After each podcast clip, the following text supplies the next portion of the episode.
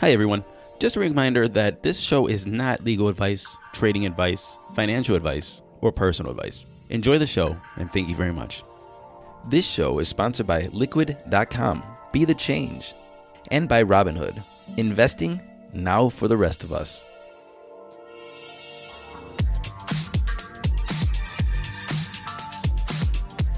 Yo, yo, welcome to Crypto 101, the average consumer's guide to cryptocurrency. This is Matthew Aaron. And ever since Mr. Rong Chen, founder of Elastos, was on Crypto 101, and he said that people need to do Computer 101, not Blockchain 101, the most requested show we've had was Computer 101. So we invited back Mr. Rong Chen to give us just that Computer 101. Now, this show was edited by Randy, and Randy had a good idea. He made this show into many different parts.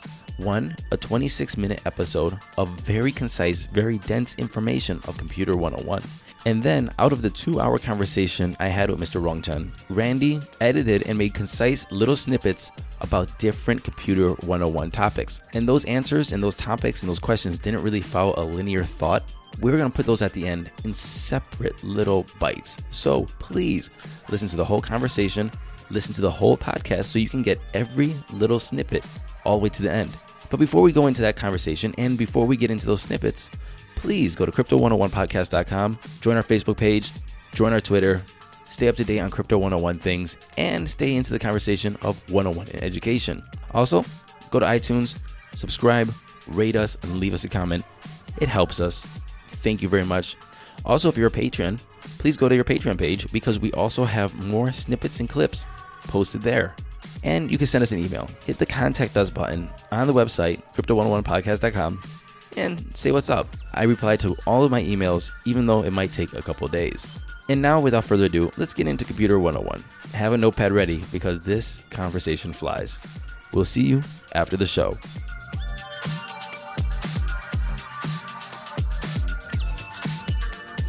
Mr. Rong Chen, founder of Elastos, welcome back to Crypto 101, sir. Hello. Sir, if you remember, last time you were on the show, you said something that really hit with a lot of listeners, and I got a lot of email and mail about this. You said, And that's why people have to use common sense, have to go back to computer 101 instead of blockchain 101. That's what they need.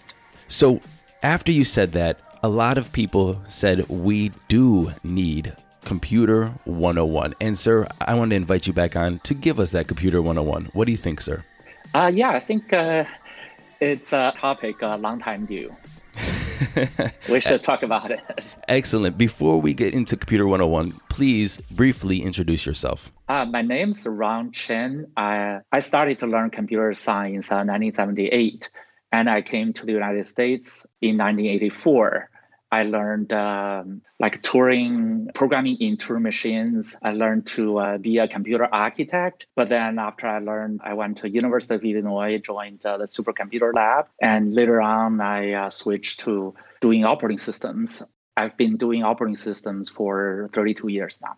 And we're going to get into a little bit more about operating systems and why you switched from supercomputers in a little bit because that's an interesting story and it goes exactly with what we're going to talk about Computer 101 today. Sir, let's jump right into it. Can you tell us, and this is a weird question, a lot of people are going to hear this question and go, that's stupid, but what is a computer? We can't get more 101 than that. Yeah, well, there are two ways to describe uh, what is a computer. Well, the easy way, actually, a computer is a uh, hard drive and a CPU. That's uh, what computer is. And uh, according to Alan Turing, it's even simpler. A computer is a tape, paper tape, infinitely long on each side. And also there's a so-called uh, finite automata, which is the programming execution pretty much. And Alan Turing is the same guy that pioneered the Turing test. He was the guy that was the breaker of Enigma in World War II, and he was a computer science mathematician and logician. Is this correct? Well, in artificial intelligence, there's a popular term called a Turing test. I'm not sure whether Turing, Alan Turing himself invented because uh, Turing unfortunately died in the 50s, right? And artificial intelligence was 1960 in Dartmouth College. The timing is a little off, so I'm not sure. So you said a computer is a CPU and a hard drive. There's CPUs in many different aspects of your computer, right? I think we mentioned the other day there's CPUs in your keyboard, in your sound card. Can you go into a little bit about the construction of a computer? To construct a computer, you need a permanent storage which stores uh, zero and ones, right? We call them files. And the files could be uh, data file, could be program files. There are only two kinds of files on your hard drive, right? And then there's a CPU which executes the programs, right? Because uh, basically loads the program into the memory and executes them. But then the memory is something you could option it out because supposedly if the hard drive is fast enough, the CPU could directly read and write off the hard drive and executes the programs out of a hard drive. So then the simplest model actually does not consist of memory. It's just a storage and execution unit. That's what the computer is. GPU, on the other hand, is a hardware acceleration of a CPU. For example, when we talk about a CPU, we're usually talk about 32-bit and 64-bit uh, machines. Basically, a word is a unit, consists of 32 bits, which is uh, four bytes. A byte is eight bits, and uh, four bytes of is 32 bits. And of course, 64 bits is uh, eight bytes.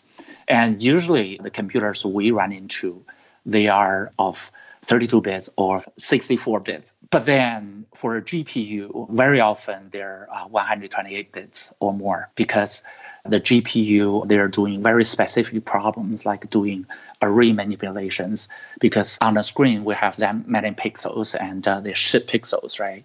Or they try to do pixel transformations. So those are very specific tasks. We could use uh, more computer bits to do them in parallel so then they can achieve much faster performance. Literally, the GPU could be simulated by CPU, but just much slower. So GPU is not an essential part of a computer, uh, which just make the user experience much better. Okay. Same with the memory. Memory is not necessary on a computer, but uh, of course, with memory, we get uh, much better performance for a computer. So this is why we can have cloud storage and cloud memory. Like the Google, I think it's called the Playbook. They came out with very little memory. The memory storage was on the cloud. That's how that's able to operate. You don't really need the memory. Is that that's what you're saying? Uh, cloud is a different thing. When we talk about computers, usually we'll talk about hardware computers. Cloud computer, uh, basically, in principle, is the same as the hardware computer but on the other hand, the reason why it's more efficient, it's not because the computer is different. It's actually because something called a virtual computer right now, because the CPU is so fast, we can launch virtual computers on demand. Every virtual computer actually is a little bit of slower than a physical computer. Of course, there are different uh, grades of computers. There are right. slower, slower ones. There are faster ones, right? But when you launch a virtual computer and uh, on a computer, actually it's slower than the hosting physical computer. Oh, of course, because you have the latency be- between the network. Yeah, the... because you have to do the virtualization, you have to do several layers of right. abstractions.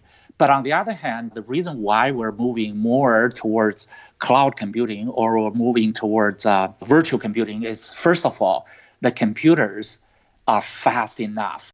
If you take Amazon Cloud, for example, right, they are hosting uh, millions of virtual machines. Say if you pay as cheap as five dollars a month, you can rent a virtual computer from Amazon instead of buying a physical computer box in your home. You could rent a computer, right? You can rent a virtual computer in Amazon Cloud, five dollars a month. And uh, if you buy a physical machine for home, usually the lifespan is about five years. You can throw it out because it's so slow. And uh, you, if you amortize, you spend uh, $1,000 on that computer and uh, divide by that many months, definitely uh, $5 a month is uh, more efficient, cost right. effective to run Amazon. And also for Amazon, not only they run that virtual machine to you, because if you're uh, you live in America, right? You, you your daytime is actually let's say China is about 10 hours of delay or ahead of us and Europe is another eight hours before after us, right? So then basically you divide the world into three eight hour segments. Mm-hmm. And one segment folks are they're going to sleep and different segments of the world they're waking up.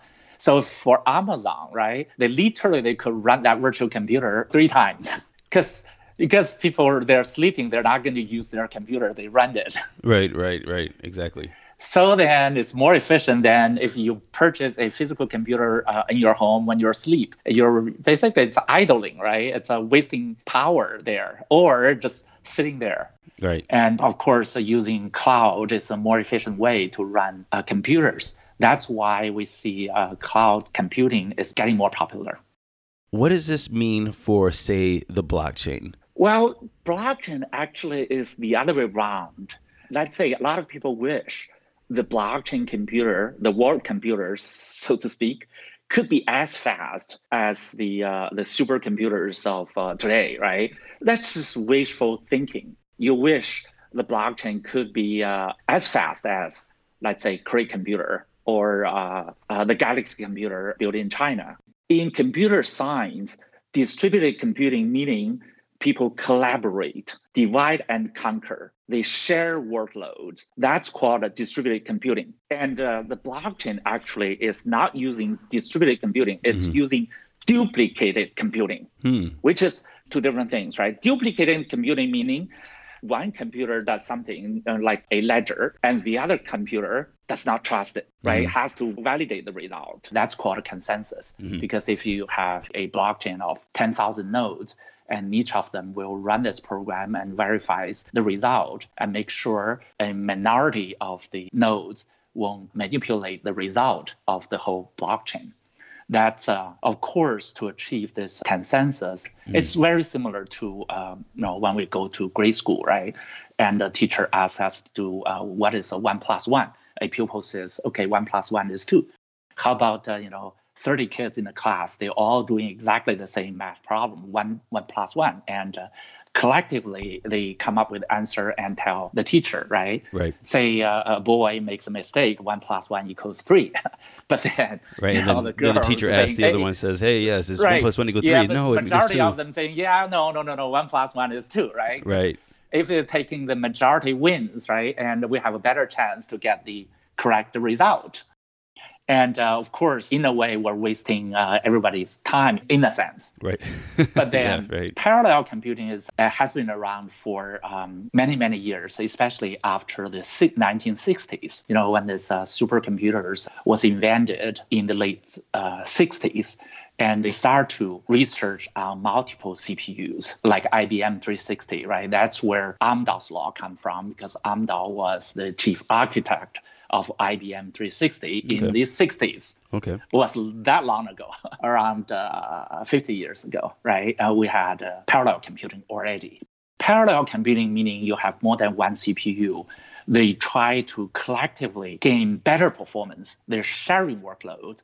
They need to do a different task say uh, the teacher gave the grade school, you know, 30 questions, one plus one, two plus two, you know, three plus four, right? You have 30 questions in total. And how about we have the 30 kids to each one of them solving a problem. So collectively, they can hand in their homework faster because mm-hmm. each student so will do uh, one question. Collectively, they're doing 30 of them, right? And then they hand in a teacher a sheet saying, okay, here's the answers to 30 problems. So of course, parallel meaning they uh, divide the workloads and uh, achieving better performance. So, what is Amdahl's law? Amdahl's law basically saying, you know, of course, uh, I was giving an example. The teacher uh, gave 30 questions to 30 kids, and uh, the questions have nothing to do with each other. One plus one and two plus two. They're two independent questions, and having two kids solving the two math questions separately, right? Mm. Of course, that way we gain about 30 times the, the speed. But then that's a irrelevant uh, question when we do computer science research because uh, in the world there are millions or billions of computers. If they do different problems, then it doesn't really uh, require any research. When we do parallel computing research, usually people say you have 30 nodes. Collectively, they are solving one problem mm-hmm. forecasting or sparse uh, matrix uh, solutions. So they basically they divide like according to columns or according to rows, and having each CPU to solve every column. But then after everyone solves the, the columns, then they have to combine and mix, do the rows together, right? So that means the 30 uh, CPUs, they have to synchronize once in a while. So then collectively, they're solving problem instead of solving 30 problems. They can still gain some speed by collaborations. But then the Amdahl's law is saying that to uh, most of the uh, scientific computing problems, the answer is very, very pessimistic for consumer grade applications. For example the ones we use on iphones right? Because like one person use the iphone and iphone has quad core or six cores. And some phones have octa cores have eight cpus the reason why most of phones have four cpus six cpu and eight cpus is because if you put more CPUs, it's not going to help a one single consumer to speed up their applications. On the other hand, actually, we can pretty much get a, a U curve. After eight CPUs or so, the performance will degrade greatly. Uh, then the more CPUs you put in, actually, the slower you get. I, I, it's I, not going to gain you any speed. Right. I was actually thinking of an analogy for this, and tell me if I'm right. Kind of like a 101 analogy. Let's say we're at a barbecue and we're cooking burgers, and you have nobody cooking burgers on the grill. So there's it's very inefficient to have no chefs or no cooks cooking a burger. But then you add one chef. Let's say call that chef maybe he is the CPU, and you have one chef cooking a burger on the grill. That is way more efficient than zero chefs. Now you add another chef. You add two chefs. And that's even going to be more efficient than one chef because one chef could be cooking the burger, the meat on the grill. The other chef could be over grabbing the bun, the lettuce, the tomato, the mayonnaise, the cheese, and building that out. So now you have them both coming together to make the burger. But then you add three chefs, and that one chef is just now standing in the way. Two chefs are very efficient, and the third chef is just kind of in the way, getting in the way. That they're crossing each other, they're bumping into each other. The other chef is like telling everybody, like, hey, maybe you should do it this way or that way. And now we have the efficiency going down. Is that kind of like what Amdahl's law is? That's a very interesting analogy. Actually, in a way, it's, you're right. It's very precise because to one consumer, right? If you have that many chefs or you have that many CPUs collectively trying to help one consumer to achieve this better performance for one application, that's exactly what happens. The more CPUs you put in doesn't necessarily mean you are getting faster or any better results. But uh, yeah, Amdahl's law pretty much says for those applications, when you do simulations, usually uh, the peak is around uh, 8 to 10, or around 8, I would say. I wouldn't even say 10. It's less than 10 actually when I did my uh, experiments. And now a word from our sponsor, Liquid.com. Liquid.com is a cryptocurrency trading platform with dozens of listed cryptos in multiple fiat pairs such as Japanese yen, US dollars, Australian dollars, Singapore dollars, euros, Hong Kong dollars, and more. On the surface, Liquid is a regulation friendly exchange with a serious focus on security, liquidity, and user experience. However, under the hood, you'll find the proprietary World Book technology, which seamlessly matches orders between trading pairs, and significantly increases liquidity. No longer is trading confined to a single trading pair. Liquid provides exclusive access to hand picked ICOs. All ICOs go through a rigorous due diligence process conducted by experts, ensuring only the best quality products make it through. Complete KYC once on Liquid, and then enjoy investing in ICOs with a few simple clicks on a secure platform safe from malicious activity. And soon you can invest in ICOs directly with fiat. Liquid was built by Quoine with an aim to bridge the gap between traditional finance and token economies. The Quoine team consists of banking and finance veterans from top tier investment banks such as SoftBank, Goldman Sachs, and Merrill Lynch. Liquid is a complete cryptocurrency ecosystem built to service both individual and institutional investors at the highest level. To sign up for a Liquid account, go to the show notes, click my referral link, and get $10 added to your account after you trade 100 bucks. And before you sign up, please do your own research and make sure that your country is one of the countries that Liquid services. Now, back to the show.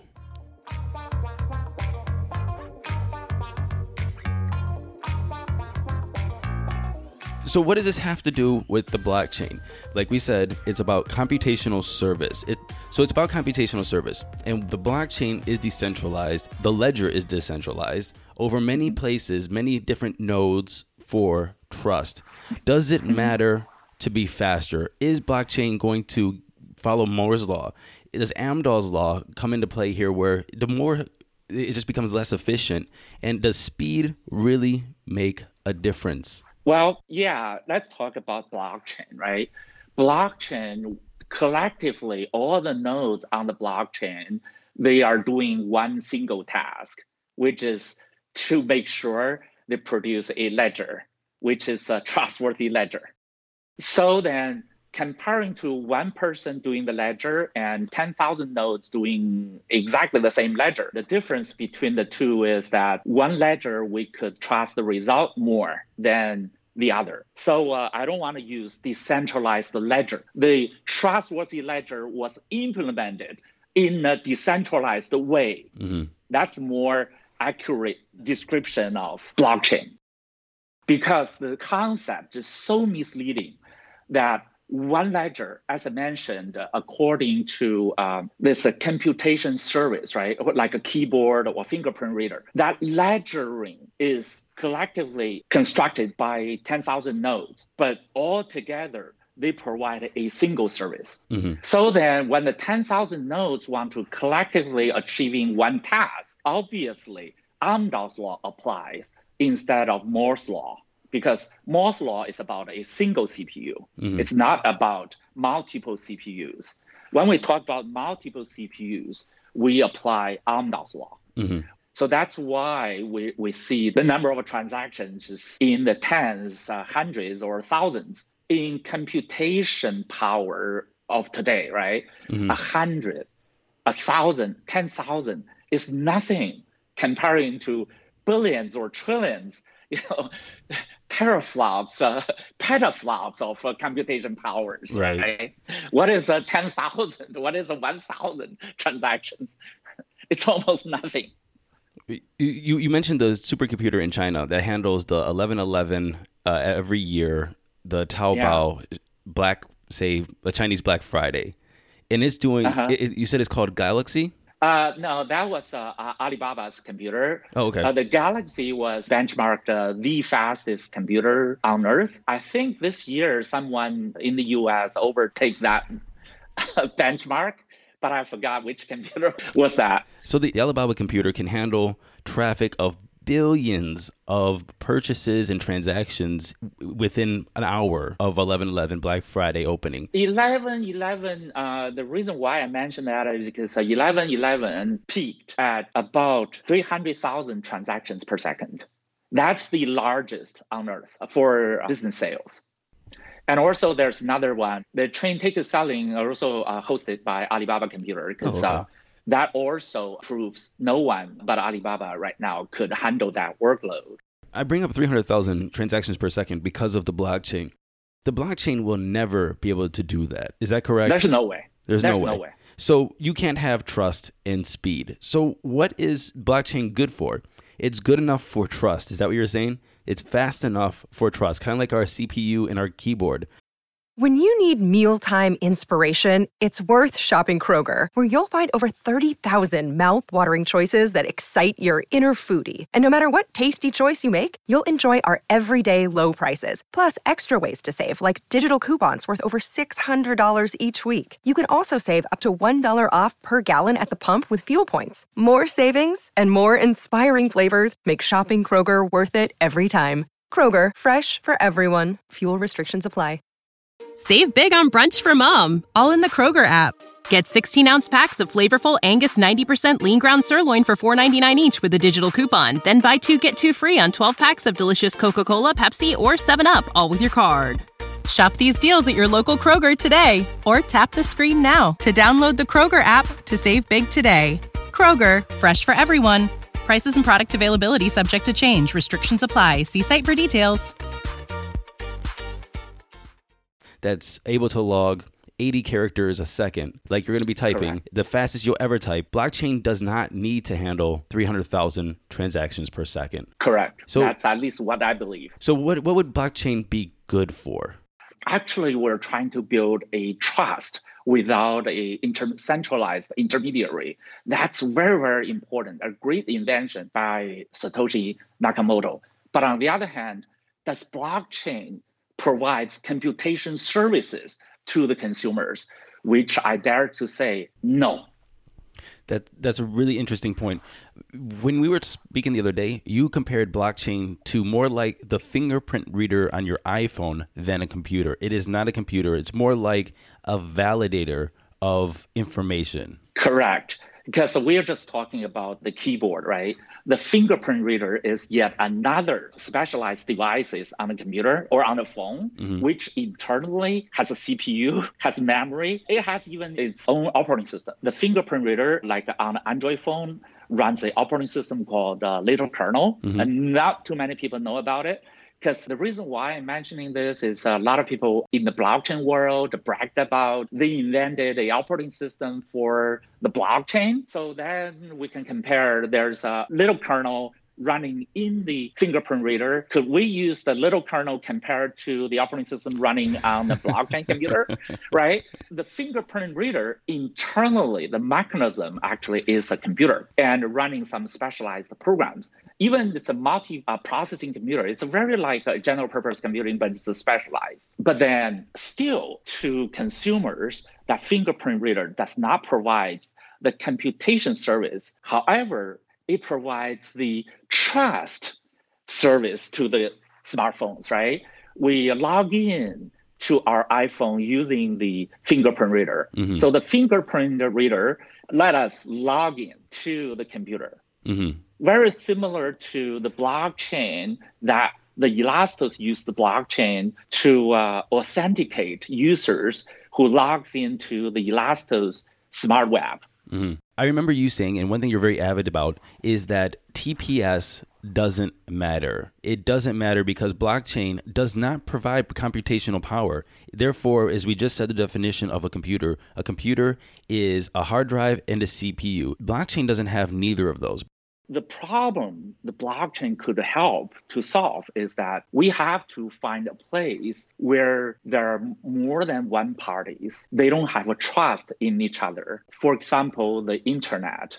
On the internet, the internet itself when it's invented, it's decentralized. No one has a say who could or could not get on the internet, mm-hmm. which is a, a, good thing at the very beginning because that made the internet prosper because everyone get on and talk to each other. But then we see the trend also peaked.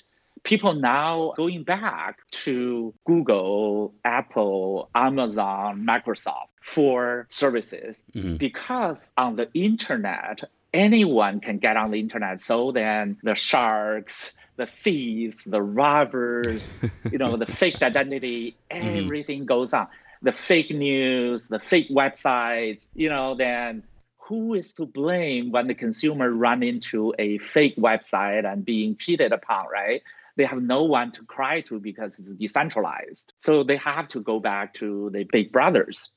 Then that said, can we use the blockchain to issue IDs instead of Facebook give us ID? That's a very interesting uh, topic or thesis we should uh, research about. Mm-hmm. Mr. Chen, would you mind if we go into some general questions? Sure. Who do you respect in the space? If you were going to read somebody who maybe posted a blog or was on the news, who would that person be that you would stop and make sure that you read their opinions of what's going on with blockchain? In blockchain, actually, uh, I think Satoshi Nakamoto, and uh, I really like uh, the invention of uh, blockchain, which is really uh, uh, fascinating. And not until recently, right? Tim Berners Lee, he's working on Solid, like Solid Pod and Solid IDs. And if you see Microsoft is also doing DIDs, then you see actually the trend is changing and it's moving towards similar directions of Elastos. And there's a project called PlatOn from China. There's an Orbit in the United States and Blockstack. Actually, I kind of like those projects where they are moving. Who would you follow, or who are you following for the gossip in the space? This space is all a, has a lot of FUD and FOMO and and people and entertainers and personalities talking about all things crypto all the time. Do you follow Right. any of them? No, I don't. I ignore all of it because I think most of them just fat. That's all there is to it. Mr. Chun, do you listen to music? Hardly. Hardly. I'm surprised because I, I I see your profile picture. You're a, an avid runner. Uh, well, I mean, I'm not really, but uh, just my age, I'm more uh, health conscious now because I've been doing entrepreneur, doing the uh, startups, right? So I I try to keep up uh, a healthy lifestyle now. if somebody was going to listen to something, if it was news, if it was a book, or if it was music, what would Mr. Chen tell them to listen to? Well, I, I basically I listen to the news uh, Okay. when I run. Right on, right on. Yeah, I listen to NPR podcast Mm-hmm. And 60 Minutes sometimes. And um, yeah, and what else? Uh, yeah, I do uh, listen to Crypto 101 occasionally. Oh, thank you. I appreciate that. Yeah, appreciate because that. especially after your interview, I was just like, okay, Let's check learn a little check bit. them out a little bit. All right. Yeah. thank you. Thank you. Crypto 101 is positioned to be a 101 place. That's why you've been on the show already twice now. Thank you very much for your time. If this was the first podcast, somebody, this is not a very beginner 101 podcast, even though we're going to call this one Computer 101, it's still, I would say, probably 301 or 401. What would you want the new person getting into the space to know about crypto, about blockchain, about computers in general? Blockchain actually is a unit which produces trust. Don't go anywhere. That was just the end of our conversation. Now, stick around for more Computer 101 topic snippets. And now, a word from our sponsor, Robinhood. Robinhood is an investing app that lets you buy and sell stocks, ETFs, options, and crypto, all commission free. They strive to make financial services work for everyone, not just the wealthy. Robinhood sent me a link and told me to sign up to try it, and I was impressed by no commission fees. Other brokerages charge up to $10 for every trade, but Robinhood doesn't charge commission fees. Trade stock and crypto and keep all of your profits. The design is clean, easy to understand charts and market data. You can place a trade in just four taps on your smartphone. I'm the kind of guy that learns by doing. Custom notifications allows you to monitor the market so you never miss a price movement so you can continue to learn on your own. Robinhood is giving listeners a free stock like Apple, Ford, or Sprint to help build your portfolio just by signing up at crypto101.robinhood.com. That's crypto101, C R Y P T O 101.robinhood.com. Now, back to the show. That you can say goes into the Turing test. And you said, imagine two dark rooms. One is a computer, one is a blockchain. Can you explain what you were saying before? Yeah, Turing test was invented. As I mentioned, Turing test may not be invented by Alan Turing, but Turing test was the key fundamental um, concept for evaluating computer artificial intelligence. The Turing test actually is that there are two uh, uh, dark rooms. One, there's a computer in it. One, there's a human in it. Of course, the two dark rooms are having the door shut, and then there are two small windows. A judge could uh, hand in two pieces of paper writing exactly the same thing. One paper handed into the computer, the other paper handed into uh, the dark room with the human. And then, of course, both of them return the uh, written results back. And then the judge make a decision seeing which answers uh, his question correctly and to evaluate whether the computer's intelligence is on par to that uh, human being. For example, if you ask, what is one plus one? And the computer tells you two, and the human tells you two.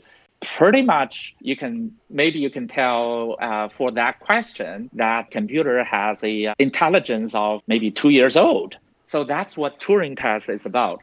That uh, principle is very, very important because in several ways. One is that whatever in the dark room, the dark room provides a service. You don't confuse what's inside the dark room with what's outside the dark room. There's always a boundary between the computer and human, mm-hmm. right? Someone provides a service, someone receives the service. Mm-hmm. One is inside the wall and one is outside the wall, mm-hmm. which is very, very important principle because you don't want to mix the two. Today in the blockchain world, people constantly mix what blockchain can do or what services blockchain can provide. There are two different things. What's a blockchain? That meaning what's inside that dark room? How going to build the blockchain, mm-hmm. right? What blockchain, what services can blockchain provide? That's what we're saying. That's to the outside the room. How should we perceive a blockchain? Mm-hmm. How do we understand what blockchain?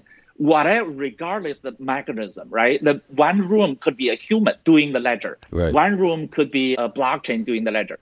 Or I borrow the experiment saying that one room has a, a, single computer instead of human. The other room has a uh, blockchain. So one dark room has a blockchain, one dark room has a single computer, right? Then we hand in them questions and expecting them to give us answers. Say, we ask them, could you give us a set of IDs that we can trust? Because right. we don't trust Facebook IDs, or some people trust Facebook IDs, but some people don't. Mm-hmm. Because the internet's for everyone on earth to share. So we talk to uh, each other. Let's say from China, I talk to someone in the US. From US, I talk to someone in Europe. And then who's to say who is which government give us IDs? Right. And no authority is trusted by everyone. Then in that case, can we trust the blockchain to give us IDs, for example? And then just I, then I would just ask the two rooms, right? And ask one room give us IDs, but basically both rooms give me IDs back. Right. If the one computer give me IDs, then I want to find out the mechanisms and saying, okay, that one computer is in the U.S. or that one computer is in China or the one mm-hmm. computer is in Europe then you have issues. It makes the judge uncomfortable. Right. And uh, if that blockchain is consists of 10,000 nodes spreading across the world, right? They check and balance each other. The, the results are validated by every nodes. Then the human judge feel more comfortable, right, with that IDs issued. So then two dark rooms providing services, the judge prefer the ones from the blockchain, mm-hmm. correct? And uh, any user on the internet could be the judge. And then when we do things on the internet, usually we do something called uh, cache, which is a computer jargon. Cache meaning that you take the ID and you store it on your computer. You don't go to the dark room, ask the ID every time. Because after all, being a user on the internet, I trust my computer. Mm-hmm. I don't trust your computer. I don't trust anyone else's computers, right. but I trust my computer, right? Uh, let's say if Google trusts Google's computer and Alibaba trusts uh, Alibaba computer, right. right? And in their computers, they have their own database. They have their own uh, way of uh, storing things. So they don't trust each other. They can get the IDs from the blockchain, but then they cached or they temporarily stored the IDs in their database. So every time they fetch the IDs, they fetch from their local database, they trust. So then the ID generation is not a speed issue. How how fast could the blockchain generate IDs to keep up, right? Mm-hmm.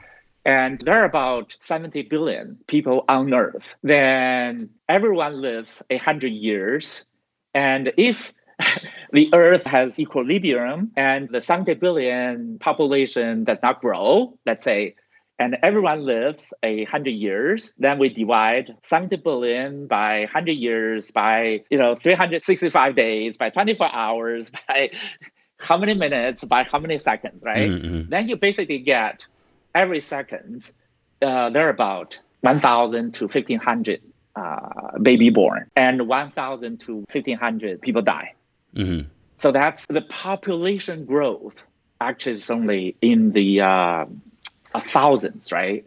And then definitely we feel the blockchain is fast enough to uh, keep up generating IDs. And not to say that the ID could be generated by city, by townships, right? Let's say today, how many babies born in Seattle? And then we put them in, in the Census Bureau's record and generate the blockchain IDs. Can you sum up that advice in one sentence? Basically, I think the blockchain has invented enough it's time to wait it to mature. Ah, I see. And then the money to be made is the new internet. It's not the blockchain anymore. Got it. You mentioned something in our call the other day. Something can be fast or infinitely fast. And can you explain what infinitely fast means in the computer space?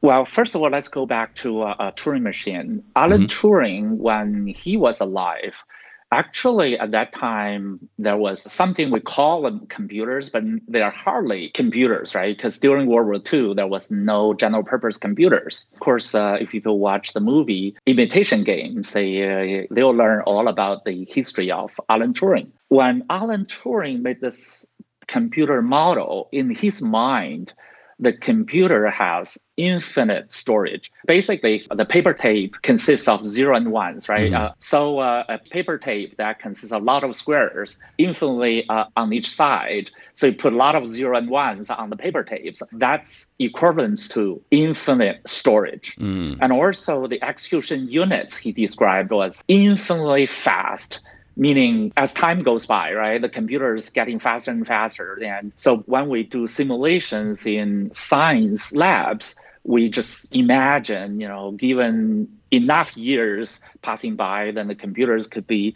infinitely fast. So we're building computer models based on infinite storage and uh, infinite fast computation speed. You also said that there's in engineering, infinitely fast means something different. Is that correct? Yeah, that uh, the definition of infinity goes back to math 101, right? Okay. Math 101. oh no, we need another episode the, uh, now. when you do calculus, actually, uh, very fundamental concept is called infinity, right? Uh, what's infinite? Actually, as engineering students, when we define what is infinite, it's not like a movie, uh, Toy Story, info, you know, and beyond Mm-hmm. Uh, engineering students saying infinity is a big M. The big M could be a just a number. The number is large enough to, let's say, if I count one, two, three, four, three by lifetime of mine, right? How many digits could I count? Mm-hmm. Let's say if I count uh, one hour, I counted to 10,000. Then I count how many uh, in my lifetime. That there are that many hours total, right? And then I couldn't count more than a big M, like that number times an hour. I can count to 10,000, 24 hours a day, uh, 365 days a year. Right. And then I live 100 years long, right? right? And then I could never count beyond that big M. You can figure that out. Then if I'm counting for that instance, for that homework, I could not reach that big M. Mm-hmm. Then that big M for the counting homework, that's infinite to me for that case. You gave an example when we were on the phone the other day, and I thought that was an amazing example. It was the keyboard CPU. If the keyboard in a computer actually has a CPU, basically it can do something on its own, as if it's a little smart built in, right? And that's why we call smart terminals, smart devices, anything we call smart has a CPU in it.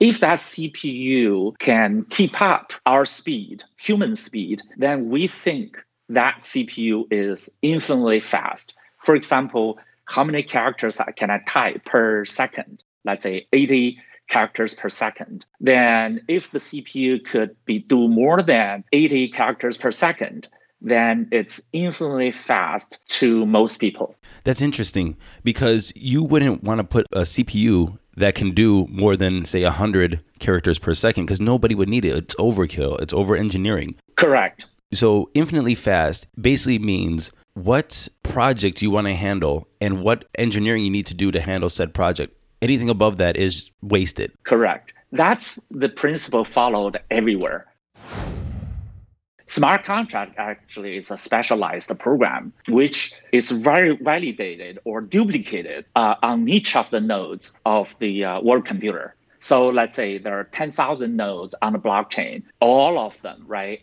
repeatedly executes the same program over and over. So is blockchain a world computer? Uh, well, according to the world computer, it's just a name. It doesn't mm. really matter. The founder of uh, Ethereum uh, the world computer. The term, I don't, I, uh, I reserve some opinion on the term uh, word computer for two reasons. One is the world computer giving you a sense of there's only one because there's only one world that we live in. In fact, Ethereum software could be installed on different blockchains. Say, if you have a blockchain of 10,000 nodes, given that if I take exactly the same source code and put in to another 100 nodes of the computer, forming another blockchain, right? So literally, I could form hundreds of blockchain computers, blockchain ledgers. One in particular is called Ethereum, but then there are also Ethereum clones. So if you name the Ethereum computer the world computer, then what are the clones? Mm-hmm. Uh, definitely, I don't want to mislead people saying there's only one Ethereum computer in the world. So there are definitely more than one world computer in the world. So which is kind of uh, you know confusing, saying there are hundred world computers in the world. Right. That's one thing I don't like the term uh, the other problem that I have with the term world computer is that uh, after all, I don't believe the world computer is a computer hmm. because of the blockchain. Like a keyboard actually is a specialized computer. Basically, it's a Turing equivalent, but then it has very, very limited computation power, it has very, very limited storage. So to consumers, keyboard does not function as a computer, even though internally the mechanism of the keyboard actually is built as if it's a computer running one specific program. So if you say keyboard is a computer that runs one program, which is a true statement. But on the other hand, the consumers, right, don't perceive the keyboard as a computer in a way that the keyboard does not provide the computation services to the consumers. So that's the fundamental difference. Uh-huh. Mr. Chen, thank you for your time and thank you for coming on Crypto 101. And we will talk definitely in the future. Yeah, thank you. It's a pleasure.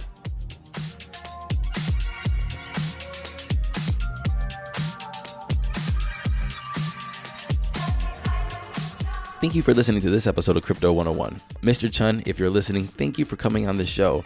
And to the listeners, if you're curious about Computer 101, check out our Patreon page where I put more snippets from Mr. Chen don't forget to check out our YouTube channel. You can listen to our episodes on YouTube. Also, you can hear our roundups. And the roundups basically goes over what I've learned from these episodes and my critiques about the content. And in our next episode of Crypto 101, I sit down with the Congressman of Taiwan, Jason Hsu, aka the Crypto Congressman. And he's telling how Taiwan is legislating and building the infrastructure to make Taiwan the hub of blockchain Asia. Don't miss this show. And like always, apogeecrypto.com, A P O G E E crypto.com, the best place for your real time prices, cryptonews.com for your news. And this is Matthew Aaron, and we will see you in future episodes of Crypto 101.